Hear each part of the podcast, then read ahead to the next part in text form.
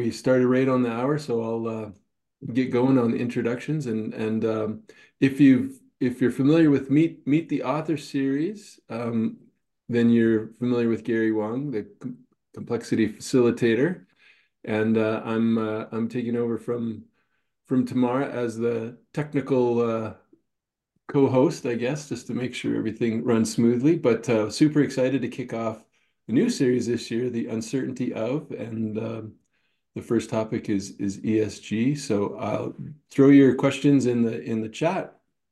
Uh, we'll keep keep them uh, uh, work work them into the conversation as as we go. But uh, I'll I'll turn things over to Gary to introduce the topic and introduce our uh, expert guest today.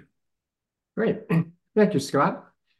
Well, um, as Scott said, this is our very first show on the uncertainty of. So for those joining us for the first time or would like a refresher, so what's this all about? Well, as humans, we are good at creating regulations, standards, policies, compliance rules, best practices. And all this leads to certainty. You know, if we do this, then we get that. Well, in this show, what we want to explore is another region of the real world, one that's not certain, not consistent, and not predictable. So if you've experienced confusion, dilemmas, paradoxes, you know what it feels like. We typically associate certainty with robustness and uncertainty with resilience. Businesses say that what they fear most is uncertainty. This is the realm of resilience. So what is it? Resilience is being aware of changing conditions that may lead to unintended consequences. Being resilient also means surviving a massive change that actually does happen. Well, today's topic, as Scott said, is sustainability by ESG investing. So there's a couple of big concepts packed there. First is sustainability, and the second is this thing called an ESG framework. And ESG stands for environmental, social, and governance. I'm really, really pleased to have Megan Garrett join us. Welcome, me Megan, to our show. Hey, thanks. Yeah, now Megan has recently taken on a new role as Engineering Director for Regulatory Affairs at the Climate Control Group based in Oklahoma. So can you, Megan, maybe tell us a bit about your position and how you see sustainability ESG investing connected? Yeah, so in my role, I lead a team that's focused on ensuring that our products not only meet our standards, but they excel them right and just from the industry along with quality and sustainability. A lot of that comes with UL testing, generation of reports, um, AHRI, ASHRAE, some of those regulations that really tie into the HVAC world that I'm in. But outside of that, I do a lot of work with the DOE, the EPA, and various energy commissions as we work with Energy Star or, you know, net carbonization and that kind of thing. Title 24 is huge and dealing a lot with that in California, obviously. And while we're doing all of that, we're trying to stay ahead of refrigerant changes with the A2L and a lot of that stuff as well. Um, kind of how this ties directly into ESG is well, efficiency ratings are key, right? I mean, it's one of the things that we talk about the most. It's what we see a lot reporting. It's very important to stakeholders, to supply chain, and all that fun stuff. So it ties directly into what we're doing. Specifically with my business, it's the Inflation Reduction Act with those geothermal tax energy credits. Right. Okay. So obviously you're based in the US, but are in Canada, is the landscape similar? Is it quite different? You know, I think it's really similar. Um, while we have different tax credits or different legislation in some places, it's the same stuff, though. It's the same series of reporting, the same requirements. I mean, uh, the what just this week, right? The Lululemon greenwashing thing. So everything's wow. leaking out the same. So it's, I think, on the same page, but doesn't matter the country, but just different tax implications in legislative. Yeah, and then we recognize that there are federal as well as there state, or in our case, provinces in Canada right? And are there also municipal? Did, did yeah. they get involved in this as well? They could. I haven't seen a lot of that. I haven't seen much less below the state levels, okay. um, at least not yet, anyways. Yeah, right. Okay. Well, you know, life would be grand if everything we predicted would come true. However, it doesn't. So that's why we're here today to talk about uncertainty. We do know that uncertainty emerges from uncontrollable forces that change conditions. what do you kind of see are the significant forces that we must really pay attention to? I think the first one in regards to ESG and sustainability is going to be political power and influence, right?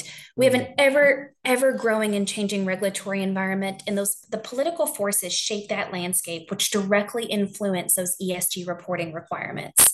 You know, different governments or municipalities may introduce laws mandating certain disclosures or different environmental impacts, social requirements and responsibilities, or governance repairs.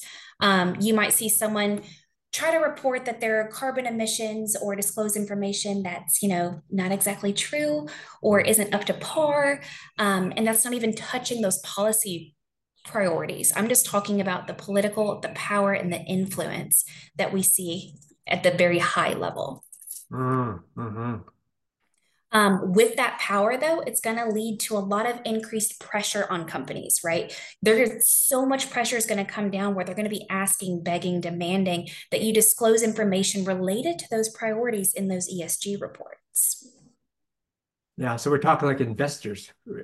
Like, yeah. do I buy? Do I buy into this company? Why should I buy into this particular company? Right. Yeah. Um, the investor demand is going to be hard. Not just that, but the stakeholders, right? Investors are increasingly integrating ESG factors in their decision making processes. So they recognize that ESG risks have material impacts on financial performance over that long term period. And companies that demonstrate strong ESG performance may attract more investment and enjoy better access to capital. Yeah, yeah. Well, we know that the markets have done really well despite all the crazy things that are happening in the world you know, and if you if you've been investing, you would understand it returns are really good. Are we still in the early stages of finding good information that kind of separate out, okay, um, you are investing in ESG and you're doing well, or you're not doing well? Um, I assume that there are people out there looking at the data, trying to figure out, because I know me as an investor, I'm, I'm curious. I want to, I want to know where emergent I, I want to go where emerging energy is going, for example, and can I actually buy a, you know, an, uh, what, an equity, an ETF like that or whatever? So I know there's people like me, investors, that are asking these sort of questions. Are we still working through that and trying to gather good data? Yes, and I don't think that's ever going to stop. You know, we mm. talked about the power, and then we talked about some of those um, oh my word. Oh investor demands. Sorry lost my whole train of thought. And but so that power is demanding what the investors want. Now the investors are going we do this we do this buy from us because we're net zero or we're energy efficient or um, whatever it is. And they're looking at that to buy a company which is going to in lieu lead to those consumer preferences which i think is what you're talking about. Consumers don't really know what they don't know. And i can't fault anybody for that. Lord i didn't either right? Yeah. It happens. But I think people are becoming more and more conscious of sustainability issues and favoring companies that demonstrate commitment to ESG principles. Because those ESG principles aren't just talking about, you know, sustainability. It could be different things from a labor perspective or a people perspective, and it right. all ties together, um, supplying into those numbers. Yeah, that's so true. And of course, you know, there's a consumer side and then there's a supply chain side as well. Yeah. Um, supply chain right now, I think is just bad, right? I think we all know it's just heavy, right? They're so vulnerable to disruptions caused by environmental, social, and governance factors. You got climate change, you got labor rights violations, you could have strikes, you could have corruptions. Um, companies need to make sure that they're assessing and managing those risks so that the resilience of their supply chains stay going as much as they can. Yeah, yeah, And I think as you, as you say, this is an issue where some of these companies, like like Lululemon, and I mentioned Lululemon because they're based in Vancouver, where I am, you know, and you know we, we're very proud of them. Then you read something comes out that okay, you know, they're not practicing good ESG. So why is that? And you go down deeper, and you find a lot of it's in the supply chain. Where where is the clothes being manufactured? Then you so when you walk by, when I walk by, when I go up my street, Fourth Avenue, I walk by Lululemon and I and I look at their signage on the windows and they talk a bit about trying to be, you know, good corporate citizens, green, but you do have this back in the mind here. So again, where is this clothes being being made, manufactured? It's true. Um, and that really ties into the other half of ESG that a lot of people don't think about. It's the disclosing, well, we planted a tree. It doesn't matter that a you know, it was made in a sweatshop somewhere, right? Or whatever that may be. Or we're polluting the air with a whole bunch of air emissions, but it's okay because we planted an acre of trees in the rainforest. Um, effective stakeholder engagements are really going to help build trust, mitigate risks, and identify opportunities for those innovations and collaborations. And I think that's going to be really the main thing that's going to help drive a lot of that going forward. Yeah, yeah. And then we got other stakeholders involved, including the employees what did employees think about the company that they're working for? Did, did, did I join this company because they are good corporate citizens, ESG, and there's communities, NGOs. So what else is there about stakeholder engagement you want to talk about? I think the main thing is, is when you have effective stakeholder engagement, it's really going to help build trust. Mm. Um, and that is key when you're trying to mitigate any risk or reputation or fault if you really have buy-in because you have something you can really lean on or do or prove and show that trust is going to be able to build, be built. And with that trust you can really start identifying opportunities and mitigating those risks that could come up with supply chain or investing or any side of business. Yeah yeah really really good point. Okay other things you want to talk about? I don't think so. Um with some stakeholder information, right, you're going to end up getting some long term values and some competitive advantages. But I think those are really the main things. Yeah.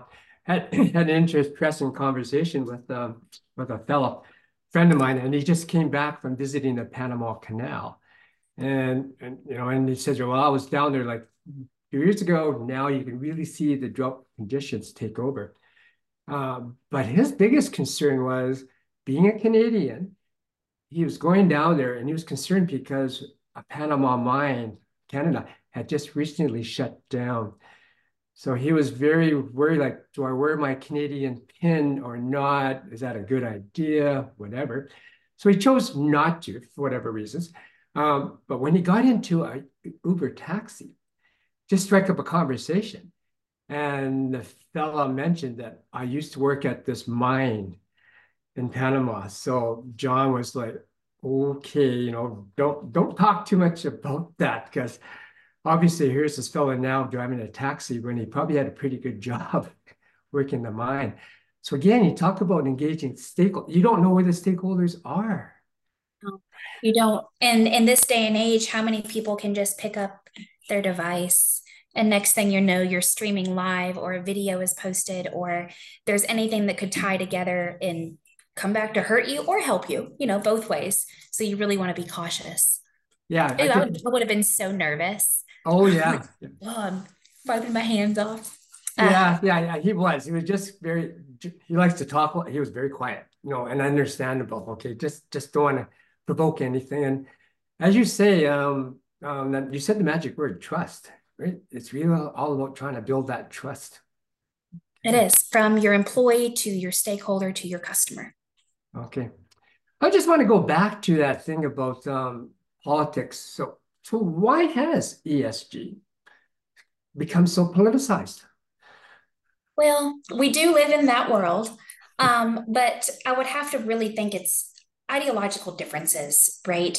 Um, you have a right hand and a left hand, right side, left side, and those different political ideologies are going to have different views. Um, you know, when we think about it, those left leaning political parties may prioritize environmental conservation and social equity, whereas the right leaning parties may emphasize free market principles and limited government intervention. And those two really don't match most of the time. So, whenever you have a good boxing match in front of you, there tends to be some heated discussions. Yeah, you know, and um, I'm not one of those that looks for the win lose like that. I'm looking for the win-win. So how can, you know, it's, it's a both and sort of thing. Just like we talk about um, robustness and resilience, it's not an either or, it's, no, it's right. a both and. We got to have those rules and compliance things in place to prevent accidents. But we also got to realize there are times when those rules and standards and policies maybe don't quite fit the situation or a new novel situation that's hit us we've never faced before. So what do we do there? And that's where this whole thing about resilience comes in. And that's why we want to talk a bit of why, you know, understanding uncertainty is, is so important. On that. It's true. So it's true. On that note, yeah, on that note, um, since a lot of risk is associated with those uncontrollable forces, can we talk about the positive side of uncertainty? Can, can uncertainty become an advantage for a particular firm or company? Yeah, a lot of times when you're looking at ESG, you're looking at climate change, human rights, um, economic inequality, and you're working toward making all of that better. Right. So when you start looking into that and you're digging in and and you're moving forward, it's going to give you a really good baseline to help you move forward. And then let's be real. We joke about the green, I shouldn't say joke, but you know, someone is planting trees. Someone is doing the right thing. May mm-hmm. not be the perfect thing or the best answer, but the entire idea of it is that we're moving forward with sustainability. We're moving forward with different human rights, or we're prioritizing, you know, different equality or different things that we're trying to make better. Yeah, yeah. I think it's also an opportunity if if you are a business and you're looking at saying, okay, my business assumptions, which I had, have changed. So what do I mm-hmm. have to look and how do I look things differently in order to survive? And you talk quite nicely about the political side. I mean, there's tariffs, sanctions, and there's even wars going on right now. But I also I to look at different models for the economy. You know, we've always been into this linear economy, you know, where we kind of like we we we make something, we produce it, we sell it, and then it ends up, you know, in the garbage dump. So that's the linear things. So now I'm reading things like, well, how do we get more circular, right? Reuse and everything else here. Doesn't that fall under ESG? It does, yeah. Sustainability, recycling, right? Did you pick up that bag that's mostly made from recyclable materials? Um, all that type of stuff. It's going to help it become more localized and connected. And which one is we're we're going to see as things move forward. And it's it's kind of a good thing. Um, yeah. What is that one? It's a there's a sock company out there right now that if you buy a pair of socks, they plant a tree. Or back when you know, in my earlier days, I remember if you buy a pair of Toms, right, they give a pair of shoes to somebody else. Making those circular economic decisions are huge, and that's exactly what ESG is. Yeah, yeah. And then when we talked a bit about supply chain, we always talked about the um, globalization supply chain. But wow, we've seen that supply chain broken whether it's human imposed through wars or whatever, or whether it's drought, you know, those sort of situations, like that's what the Panama's facing here. So now it's a, it's as a company, do you look at saying I want all my connected because it's faster, better, cheaper, or do I have to look more localized now? And I really noticed, um, like even in Van Vancouver, the the local farmer markets that are flourishing quite well. Like, so why why do I want that particular head of lettuce that comes all the way from California when I can just buy it locally, you know, in the Fraser Valley? Does that make more sense now? I think it does. And I also think that the times are changing, um, whether you want to call it millennials, Gen Z, whatever it is, right? Whatever generation. But um, there's an instant mode of gratification. We live in such a world where people are more apt to go to that farmer's market because they can pick it up and take it home. Um, they're used to having it at their fingertips. So not only are they putting the money back into their neighborhood, back into the local area, they want it right now. And sometimes it's just easier to do it that way. Yeah, yeah, right. And then you know one of the um, the S in ESG is is social. So so things that um, I've talked about a lot in the Meet the Author series with, with some of my colleagues is diversity, equity, inclusion. Um, like right now, we're, we're celebrating Black Excellence. And then I know I went to the hockey game yesterday, the Vancouver Canucks, and it was Black Excellence night, and just just an awesome time. And again, it's just making people aware, and then you realize that oh my God, this particular talent and skills and knowledge has been around. We just need to kind of get it up in the surface, surface a bit more and let people appreciate what we've got. And it's even on even a smaller scale. So it doesn't even have to be diversity or anything like that. Are you tracking your turnover rate, your retention rate, your ah. compensation rates? All of that ties into it at a business level as well. And that's the S, that's the social port. It's not just the outer world, but what is your own culture and your own world within those walls of your business? Yeah, one of the conversations I quite often have is, um, well, we got to do the business case. We got to calculate the ROI, return of interest. And I'm suggesting, well, if you want to look at uncertainty in a business case, that's there's a lot of uncertainty in this business case here. What's probably certain is that you can estimate the cost of that, the expenses side. But what about the revenue you're going to bring in, the income? You're, you're, you're forecasting and you're forecasting into a very unpredictable future. And how often I've seen when somebody goes, oh, we're, we're doing a five-year forecast, we expect X to come back. But do you ever go back and check that business case to see if those forecasts and those assumptions are right? And the funny thing too is that, you know, whenever we do a business case, we have the identified risk. And then we go like, okay, we're going to do mitigation plans against this risk. Well, there's a thought. Um, realize that there are a lot of unknowns out there that you haven't even thought about yet.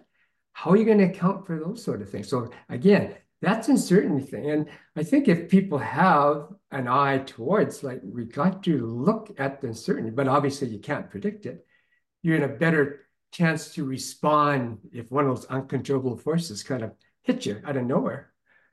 No, you you really are, and um, a lot of those stuff with sustainability ROIs. When we look at lighting projects, right? A lot of people are taking those old fluorescents and swapping the LEDs. Yeah. Those type of ROIs will be way bigger. Or can you switch to geothermal energy? Right? In a couple of years, you have the absolute best energy source right there, and it's way cheaper. So I think people are starting to dig into those with a little better data because we have it available now. Now, if they're going back and checking it, I don't know. But at least we can provide them with some good information. Yeah, yeah. I'm not sure if you have enough knowledge about your own company, which is involved in climate climate change and controls. Uh, but have you noticed um, any patterns of generational buying? Like, do you find that boomers buying this stuff, or is it the younger people, millennials, X's? I think it depends on whether we're talking residential or commercial. Oh, good point. Be- because residential definitely seeing millennial side, right? But that's who's buying well, yeah. depending on your interest and where you're at, right? Who's buying houses and what's going on with that market. But still on the commercial side, I see a lot more decisions still with that boomer because that's who's still in those authoritative positions. Right. But what I do see a lot of are millennials, Gen Zs becoming passionate about our environment, sustainability, or the social aspects of things.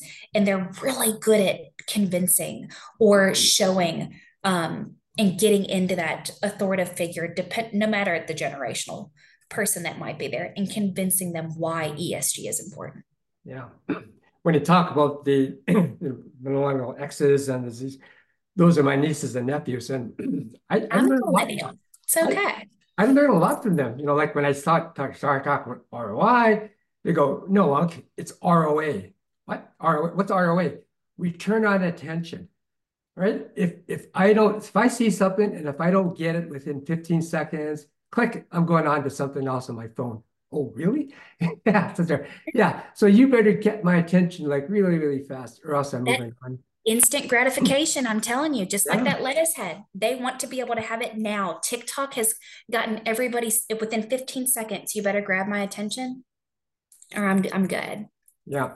The other story i'll share with you too is that you know we had big family family dinner and you know typically family dinners. Everybody says you're going home but for the next half hour you're in the front door lobby and you're still you're still chatting away. And the older folks we say goodbye to each other and then we leave but I noticed that uh, my my kids talking to their cousins, they don't. They just leave and going like, "Aren't you going to say goodbye?" So they're, "No." I said, "Why not?" Well, when you say goodbye, you kind of like break the connection. We're always on. We we never disconnect. And they're like, "Really?" And sure enough, you know, my my granddaughter's like that. You know, in the old days, we'd have that joke where we we'd be with our friends in high school, we'd come home, we'd get on the analog phone and we'd start chatting. Well, they've got their little device, so they're always on. Right, right through the midnight, in fact, as well. So it's, it's, it, it's different, definitely different. No question about that. Okay. So I think, you know, from this, we just want to maybe tell the listeners that um, don't be afraid of uncertainty. I mean, I don't want to say you have to embrace it, but be aware of it. Um, look for those weak signals if you can see something may be emerging. And I think you got to be just prepared to innovate and adapt if it hits you, right? Okay. So let, us now turn our side, our attention to the practical side, because um, what we want to do in this show as well, Megan, is certainly talk about the why and the what's, and I think we've done that. But we know that people like to know about the how. So how do you do this? How do you implement this stuff here? And and just for a bit of context, um, let's let's just consider small and medium-sized companies that maybe they are resource limited, and they really need to get the best bang for the buck. So sure. I guess the first question they may ask is, so so help me, what are the current rules? Is an ESG framework mandatory by law, regulation, or is it just a nice to have? Yeah, um, and it depends on where you're at and what company you're in mm. to answer that question. But um, where regions it is not mandatory, there's still so many companies um, disclosing ESG information from investors or wanting it, right? That's how they're determining financial performances and different considerations for companies when they're making those investment decisions. So even though it's not mandatory, chances are you're going to want to start looking into it anyways. Um, for those small and hmm. medium sized companies that don't have a lot of resources, because I get it, not everybody gets to spend their day or their week or their month working on it. Um, I would say the first thing is you're going to want to do is assessment of material, right? Um, identifying which issues are most relevant for your industry because depending on your industry is going to depend on what you need to focus on. Uh-huh. Um, focus on those areas where your company has the most significant impact or where you have the most significant risk. You really need to understand where can I make the biggest impact because let's be real with ESG reporting it's your time to shine and to brag, right? Yeah. So pick something you can do. Or if you're in an industry that you have a lot of risk on hand, you're heavy in air emissions or different things like that, you probably should be working towards understanding the assessment of that materials. Yeah. Yeah. Then right? Then uh, really just prioritization, right? So ESG initiatives based on their potential impact on the business performance, your stakeholder expectations, and regulatory requirements. You know, low cost, high impact. That's a good way to start always, right? Mm-hmm. A lot of times you go to your boss and they're like, what's it going to cost me? And you're like, no, it's uh, $300. And you, the lower the cost, but the higher the impact. Um, I'll never forget when we rolled out 5S, right? And you're taping everywhere, but now all of a sudden the warehouse is clean and they're like, oh, this is a cool thing. Yeah. Yeah. Yeah. Yeah. Yeah. Yeah. Right. I think part of prioritization as well is like um, these initiatives don't have to be coming from the top. No, they don't a smart, you know, the smart executive would say, hey, peoples, what are we doing now, even that I'm not aware of? Or is there something that we can do, you could do as an even as an individual that can make a significant change? And it could be like, you know, our our our waste dumping practices oh, are, are crap.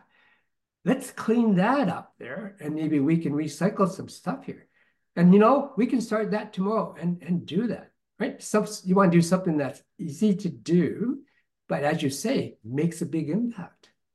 Even as little as adding a line item into your risk assessments when you do projects, right? Somehow tie in your integration into your business strategy for ESG's considerations, mm-hmm. right? So, can you tie in at that risk assessment? You're working on your waste, you're reviewing it annually or semi annually, whatever your permit requires you to do. Do you have a section in there that goes, How was I performing? How did I track this? How could I make it better? Low cost, high impact, and then brag about it, right? Yeah, yeah, yeah, yeah. Okay. Well, what about tools and, and other resources? Um, there's a lot of, again, I'm resource strapped. Are, are there areas that I can go there and get really, really good free information and help? There is, and again, this is going to depend on where you're at, Canada or the States, but there's lots of industry associations, government agencies, and nonprofit organizations that really tie into ESG reporting. I do want to caution you, though, be careful that you're using a real one and a good one. Um, right? So the last thing you want is for Joe to come up to you and tell you he's going to solve all your problems for $2 million and then walk away Yeah, yeah. And I, th I think that's my, that was really my next question. And it's been posed to me before is okay, I just had some consultant just roll up to my door and says there, I've got a real slam dunk large ESG change initiative. And what we'll do is that we're going to start off with this big launch where you get to tell employees that new technology and process will be implemented. So get ready to shift your behavior. Oh, you gotta love a good talker. But yeah, no, I would really challenge them, right? If they can give you a for sure assessment to evaluate your needs, mm-hmm. right? After they attain, you get that assessment, you're going through everything, then they're going to engage those stakeholders. If that consultant can start tying in employees, managers, relevant departments, gathering feedback, they're working towards giving you some meat and potatoes, right? From yeah. there, maybe they're going to come up with a pilot test. We're looking on step three. Um, you know can we put it on a smaller scale before you do it company wide a good consultant's not going to come in and say i'm going to change your whole company tomorrow. No we're going to focus on this department this area and let's see how we can adapt it to the culture of your company. Once they figured all that out then they're probably going to come out and they're going to be able to provide training and support and help work through it. We've established this now let's make sure your employees know how to do it and they receive adequate training. I have never been a fan of a consultant sending me a packet of information and saying, go implement. You know, that's you're kind of getting into that little gray area of are they doing it for me or are they helping me? Yeah. Yeah. maybe yeah. they'll offer training sessions, workshops, that that hands-on thing that really helps drive your processes. Yeah. And then it goes back to this, okay, if you're going to talk to me, give me the why, the what, but you better give me the how. Mm-hmm. And and by the way, when we talk about how, um, I don't want to see you come up with this slam dunk certain robust tool because we have a resilience problem here. There's a lot of uncertainty with it here. And just because you're really good at, at using a hammer, don't think this mob, this is a screw, uh, this is a nail, this, this is a screw. So don't start right. pounding away. And you know, and I'm I'm getting the one being pounded here. So let's be careful about that. It's true. Yeah. Yeah. Yeah. So there's a lot of things that um, I think we got to be careful of. And we do, when we talk about uncertainty, we do talk about complexity. And complexity is different. And um, as people on know me and they know my meet the author sort of themes, I talk a bit about the robust world of being the world of Lego bricks, where you could break things down, reduce things down. So this is the world of reductionism. And it served us really, really well. Again, this is not either or, this is both and. But now we're back at that point where we just can't break things down into parts, fix each one, and put it back together again. I think my thinking is now is that if I look at ESG, I want to look at ESG as a whole, not break it down. So instead of thinking of Lego, I think of mayonnaise. You can't separate the, the ingredients. You got to deal with the whole. So if you do something in the environment, how's that going to affect social? How's that going to affect governance? You know, and then we're going to look at, are you actually going to be allowing unintended consequences to emerge? That are negative, or maybe there's serendipity, new opportunities that emerge. And that's that, and you know, and a certain advantage. You don't know what's going to emerge, which can make it exciting actually. Yeah. And I think a lot of that, and, and that's kind of the exciting part and and what I like, but a lot of that comes back to picking what you know you can succeed at. Yeah. Yeah. Smaller bites, don't eat the whole pie at once. Right. And because as much as we all want serendipity, it's probably not going to happen. Yeah. Uh, but the, those smaller bites, those low cost, high impact, working towards a goal that you know you can, or your biggest risk, right? Don't don't ignore the large risks there. But I think that's there's really not a one size fits all answer for how complex ESG can get when you start really diving into it. Yeah, yeah. And I do like, you know, we, we do talk about small change because it's that thing called going viral. You know, small changes can lead to huge impacts. So you don't know. So instead of doing one big thing, let's do a lot of small little experiments. And let's design those pilots and those experiments so that what we call it, they're safe to fail. So if it doesn't work, we go like, okay, uh, but we learned something.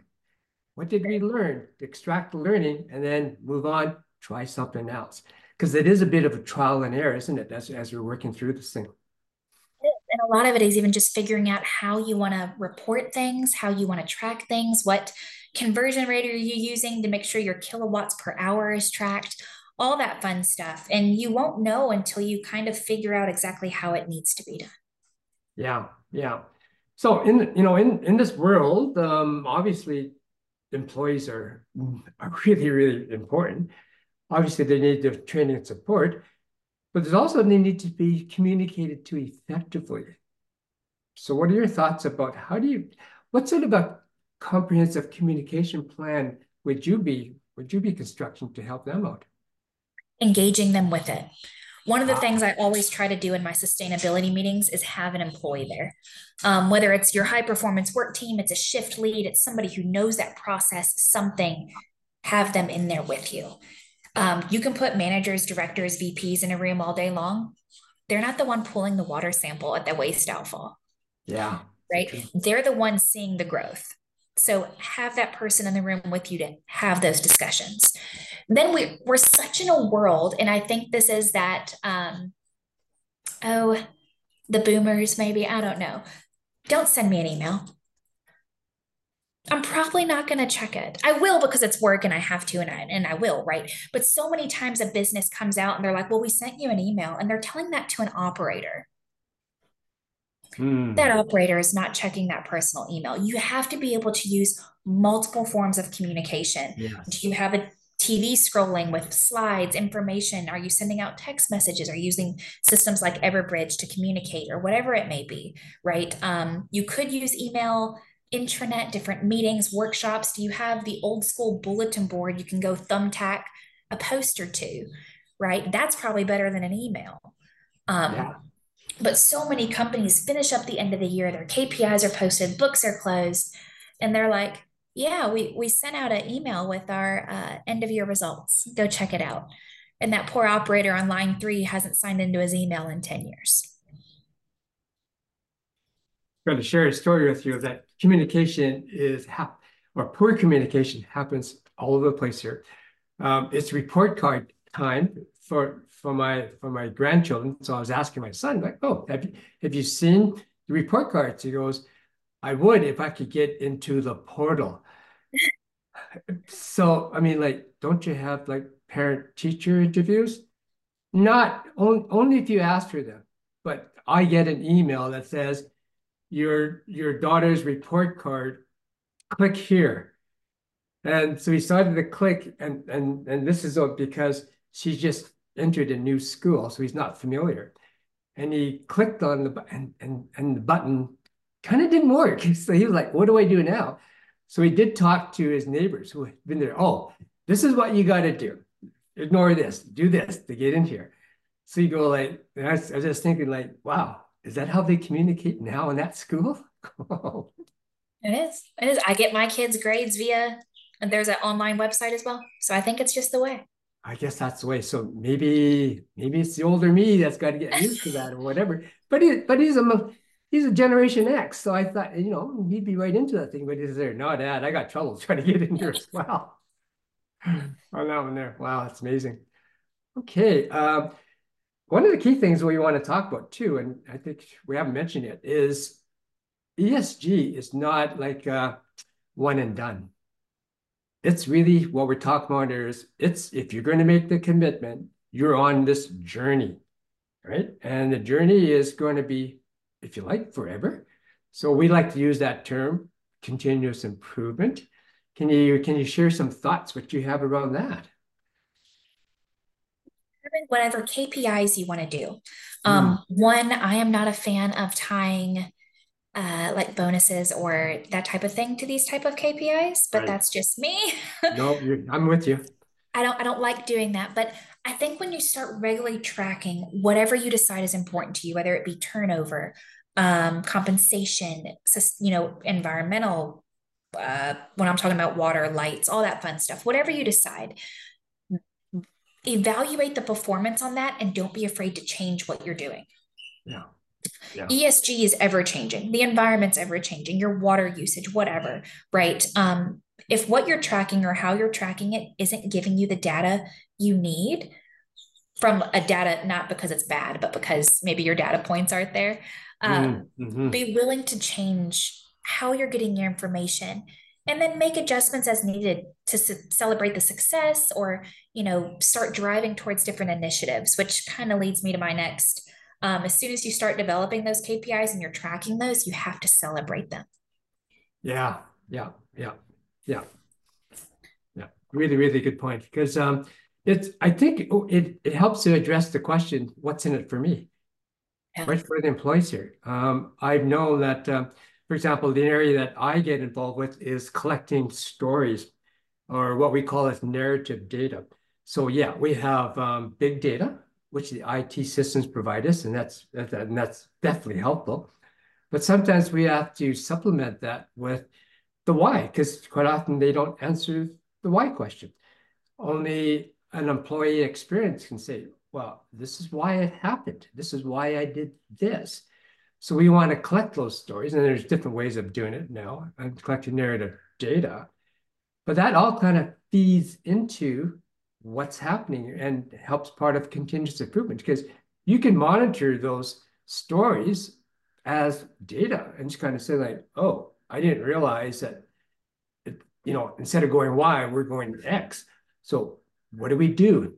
And if you collect your stories in real time, you've got instant information that you've got so you can you can pivot you can change when you have to as opposed to like i wish you had told me that like three months ago right because i've been in so many um, you know as you say decision maker meetings where they find out and somebody always says why am i the last person to know about this everybody else knew about it well maybe one you don't have a good system that allows that information to percolate up Second, which is a bigger topic, probably not one for today, but maybe for another show, is psychological safety. Maybe people are fearful of speaking up.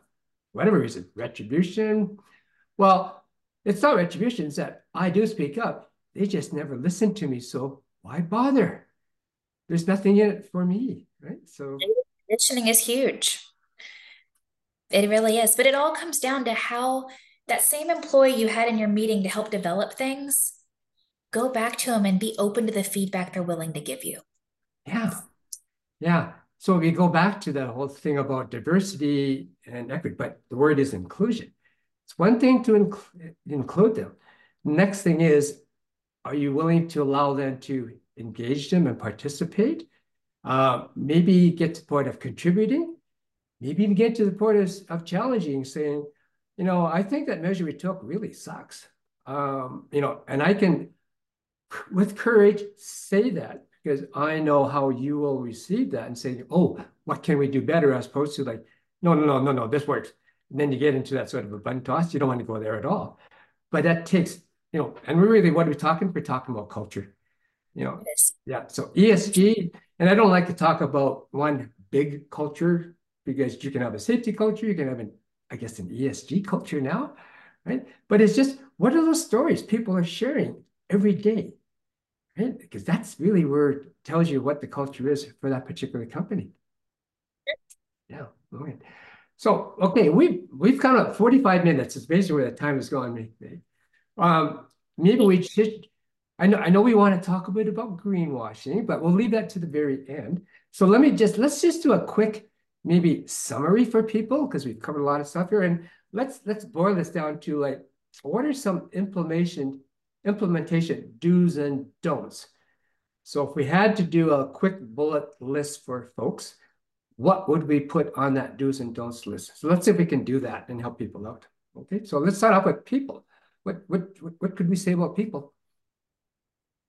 The what's in it for me question, right? Be prepared to answer that or fight against it, whichever way.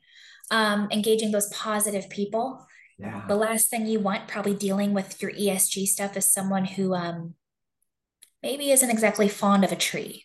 You, you know, and I, I, say that lightly and jokingly, but it's never a good thing to say we're working on air emissions and we're trying to make our environment better and they don't care, right? Yeah. So involving the right people. Don't ignore the vocal resistors though. So while you may not have them completely involved, still have them involved. And I know that's silly, but it's I'm, I don't know how I'm trying to say what I'm trying to say. Yeah, but yeah, yeah. Sometimes we we we call these these are the outliers.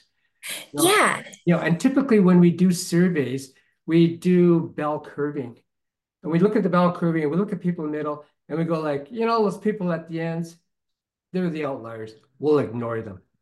I mean, mm-hmm. that's what you would do in a robust perspective. But because we're taking an uncertainty resilience perspective, we listen to all the voices because that little voice out in the wilderness saying, I don't think we should go there, could be that weak signal that goes like, I wish we had listened to you. so do you want to take that risk? Let's find out. And then what I've discovered through the work we do, you do listen to the person and you're finding it's not about the person and the way they're behaving but it's the, it's the systems that we have that kind of force them to work that way. So then you look at, oh my God, he's he's behaving this way because we put systems in place, whether they be incentive programs, pay, labor, what are those things. We've imposed all those things here. That's why he's behaving this way. So he could be a real source, you know, like, oh, this is something we need to change internally and changing internal processes, that's part of governance. So maybe that's what we want to do as well. Okay.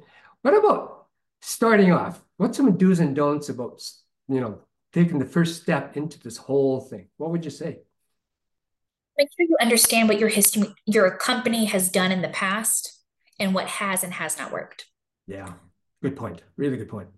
You know, there's nothing worse about failing when you already know you're going to fail. So try to learn from mistakes and keep going with it. Yeah. Um, and then again, don't expect these huge, big successes right off the bat, right? It's just not going to happen. Mm. Focus small, start small, and be able to build from there.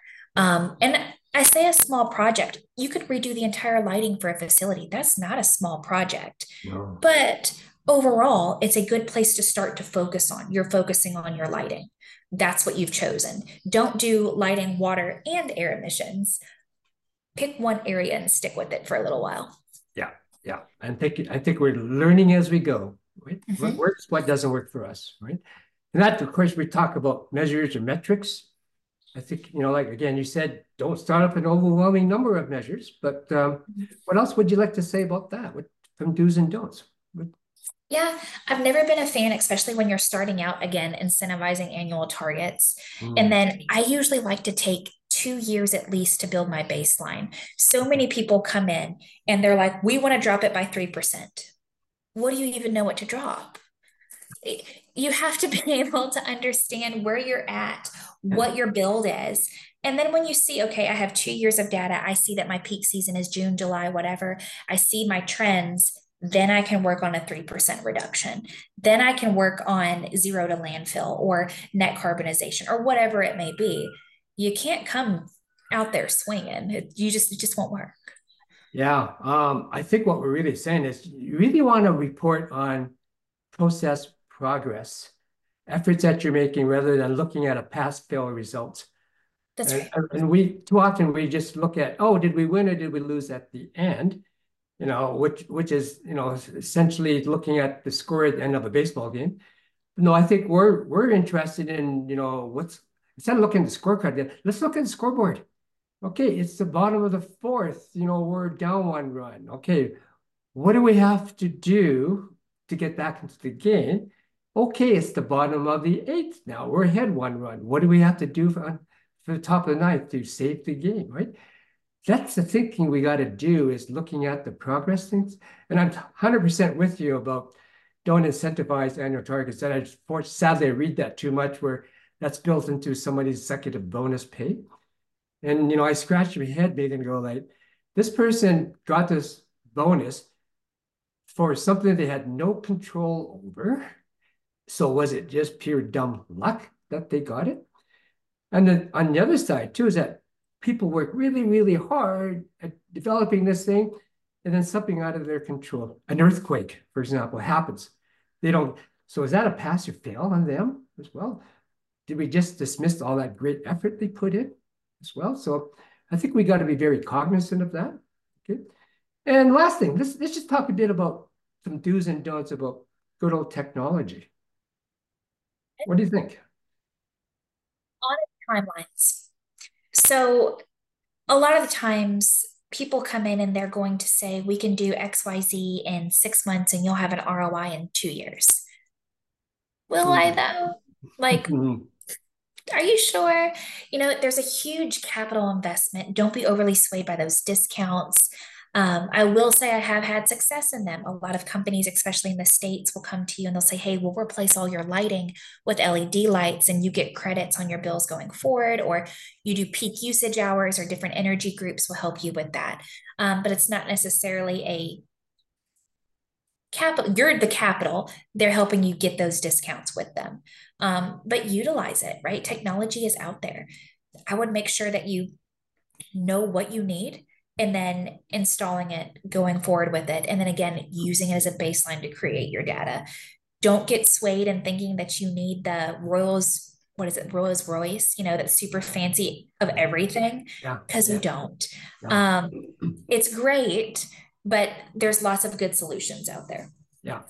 And I'll even put up, say a few things about the IT that you want, because I know there's a lot of really good ESG vendors offering here's, here's some nice software that your employees can do. And I think that's good. But I think we also got to be really, really honest about that's going to take operational time and energy requirements. And again, it's back to that. So what's in it for me to enter the data?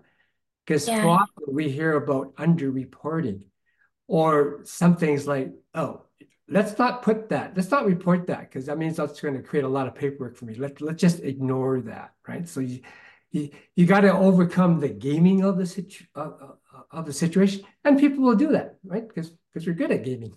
okay. So last 10 minutes, let, let's hit the biggie. Um, let's talk a bit about greenwashing because, and let me just give you what I think greenwashing is. It's, um, and maybe I got this from Wikipedia, I'm not sure. It's a deceptive marketing practice where companies make false or misleading claims about the environmental benefits of their products, services, and policies. Well, I can definitely see how this can erode trust in sustainability efforts. So, what do you think?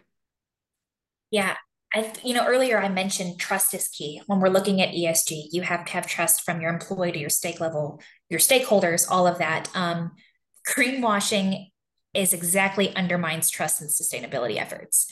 It's exactly what it's doing. Um, you know, so you can be rightfully or wrongfully accused of greenwashing, but it really is a big thing on the sustainability movement right now. Yeah, yeah, okay.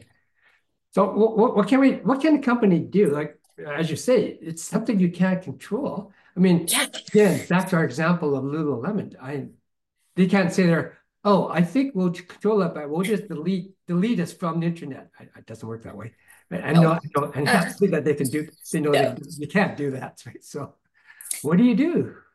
Transparency and be authentic. Ah. Um, avoid over exaggerating or making under, you know, under substantiated claims about environmental benefits. Someone's going to call you out. Mm-hmm. You know, we mm-hmm. talked earlier about everyone's phones at their fingertips. They're recording you, they're typing something, they're taking a video, a picture. Don't say something that's not really true, right? And then when you do provide that authentic authenticity of the part, right? Uh, clear, you got evidence based, you got good policy services, uh, procedures, data on emissions, resource, social imprints. You can show, look, this is my problem. I'm transparent. I'm trying to make it better. Here's the proof of my data as to what I'm doing and how I'm doing it. Yeah. Once you have that data, third party verification. Ah, you can uh-huh. seek third party verification or certifications for sustainability. Um, that's just going to get you more credibility and trust. It's not me saying it. It's not, well, yeah, she's the regulatory director. Yeah, her numbers look good. No, there's a third party verifying that my information is out there. Um, fair trade certified Yeah. So when I buy coffee, the package just says fair trade certified, right? That's it. That's Okay. right. Yeah. Yeah. Um, robust reporting and disclosures, right? So you have the transparency, you have authentic data, you have that third party verification. Now we're going to make sure that we're reporting it and getting it out there, right? Um, use internationally Mhm. recognized frameworks, right? There's global reporting initiatives, um, the SASB, the Sub- Standards Board, all sorts of different things to ensure your consistency and the comparability of data. Yeah, yeah, okay. Because it, it is a it is a kind of like a moving target right now, isn't it? You know, everybody still gets still wants to get into the game, I guess. So there's a competition amongst frameworks themselves, it seems. There is, there is, yeah, and it depends on which country you're in as to which one's leading the leading the pact for which one is the the top dog there. Yeah. Um, then I would really, this is more of a marketing thing, but avoid greenwashing language and imagery, Mm. right? Nothing is going to catch you worse than if you're saying, well, this is green, this is sustainable, this is eco-friendly, because those are the words that your stakeholders and customers know. And if they look into that and they somehow dig up your reports or information and they go, this is false, you are now the next viral problem. Yeah, yeah. So I I would avoid it. It's always, course, you're gonna have it on some things, and it's it's good in certain ways, but you better be able to back it up. Yeah, yeah, yeah. And then uh last but not least, continuous improvement. Mm-hmm.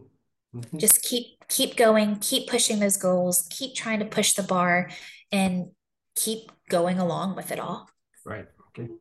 Well, here we are, top of the hour. Um, so like in most of my cases, uh, before we, we close it off, um, did you, is there any comments, um, Scott? Um, anyone want to share with us on the chat at all? Yeah, folks, folks were pretty pretty quiet. I think we forgot to mention that uh, Megan's on a vacation, uh, uh, uh, uh, anniversary vacation this weekend. Hey, right? Dialing in from uh, from the hotel I'm- room. Yeah, I'm in Disney World. I, I have my child banging on the door outside screaming. So if you heard him, I'm sorry. Yeah, no, we didn't we didn't hear anything, but we should uh, we should be appreciative that you joined us from Yes, your very vacation and and and maybe let you uh, leave. I didn't. Uh, I was I was. Everybody's been on the entire time, uh, listening intently, but no no questions. I think you guys did a fantastic job of of covering off. One one thing I'll ask maybe quickly just before we close is um, we're still really really early stages of of ESG and and I know that um, a, a lot of a, a lot of safety professionals in more traditional safety roles um, uh, struggle sometimes with the with the uh, workload and and budget and you know expectations. Um, you, you've you've kind of been on both sides, Megan. Like, do you do you see this as a really good long-term career opportunity for for people in in safety to be uh, you know getting in early, even though it's politicized and you know there's a lot of divisive kind of conversations going on. But looking long term, do you see a, a big opportunity? Do and i'm one of those ones that made the jump right? I'm a safety professional by trade and i've kind of gone that route and i always looked back at the safety side and i wondered what could i do next? What was next? I know osha. I know epa i know those regs. I was almost bored with you know okay well now let me go work on something that still applies to everything. It's still the same knowledge base. It's still the same applying Mhm. regulations regulatory world how can I help drive different change and innovation? So I think it's a completely it's interesting and intriguing and it's something exciting and new again that is only going to boom. Right. Yeah, yeah. I think what we're also seeing too is how things are shifting, where we used to have an HR pillar, a safety pillar, and maybe a sustainability governance sort of pillar, but now they're blending in together, which is probably a good thing. Why? Because again, it's all about resilience and how things are whole and not into their parts. So I think this has been a great conversation, um, great lunch. Thank you very much, Megan, for joining us. And uh, I'm sure you're going to have a really good, enjoyable rest of your day. Anything to make him stop crying, I'll go get him a Mickey ice cream bar or something. there you go, yeah. don't know. There Yeah, you. Tiff, uh, Tiffany said enjoy your enjoy your trip. So Yeah, and say hi to Ice say hi to Tinkerbell for us. I can do that. I will. Cool. Thank Okay. y'all. Take care. Great. Thanks, Bye. everyone.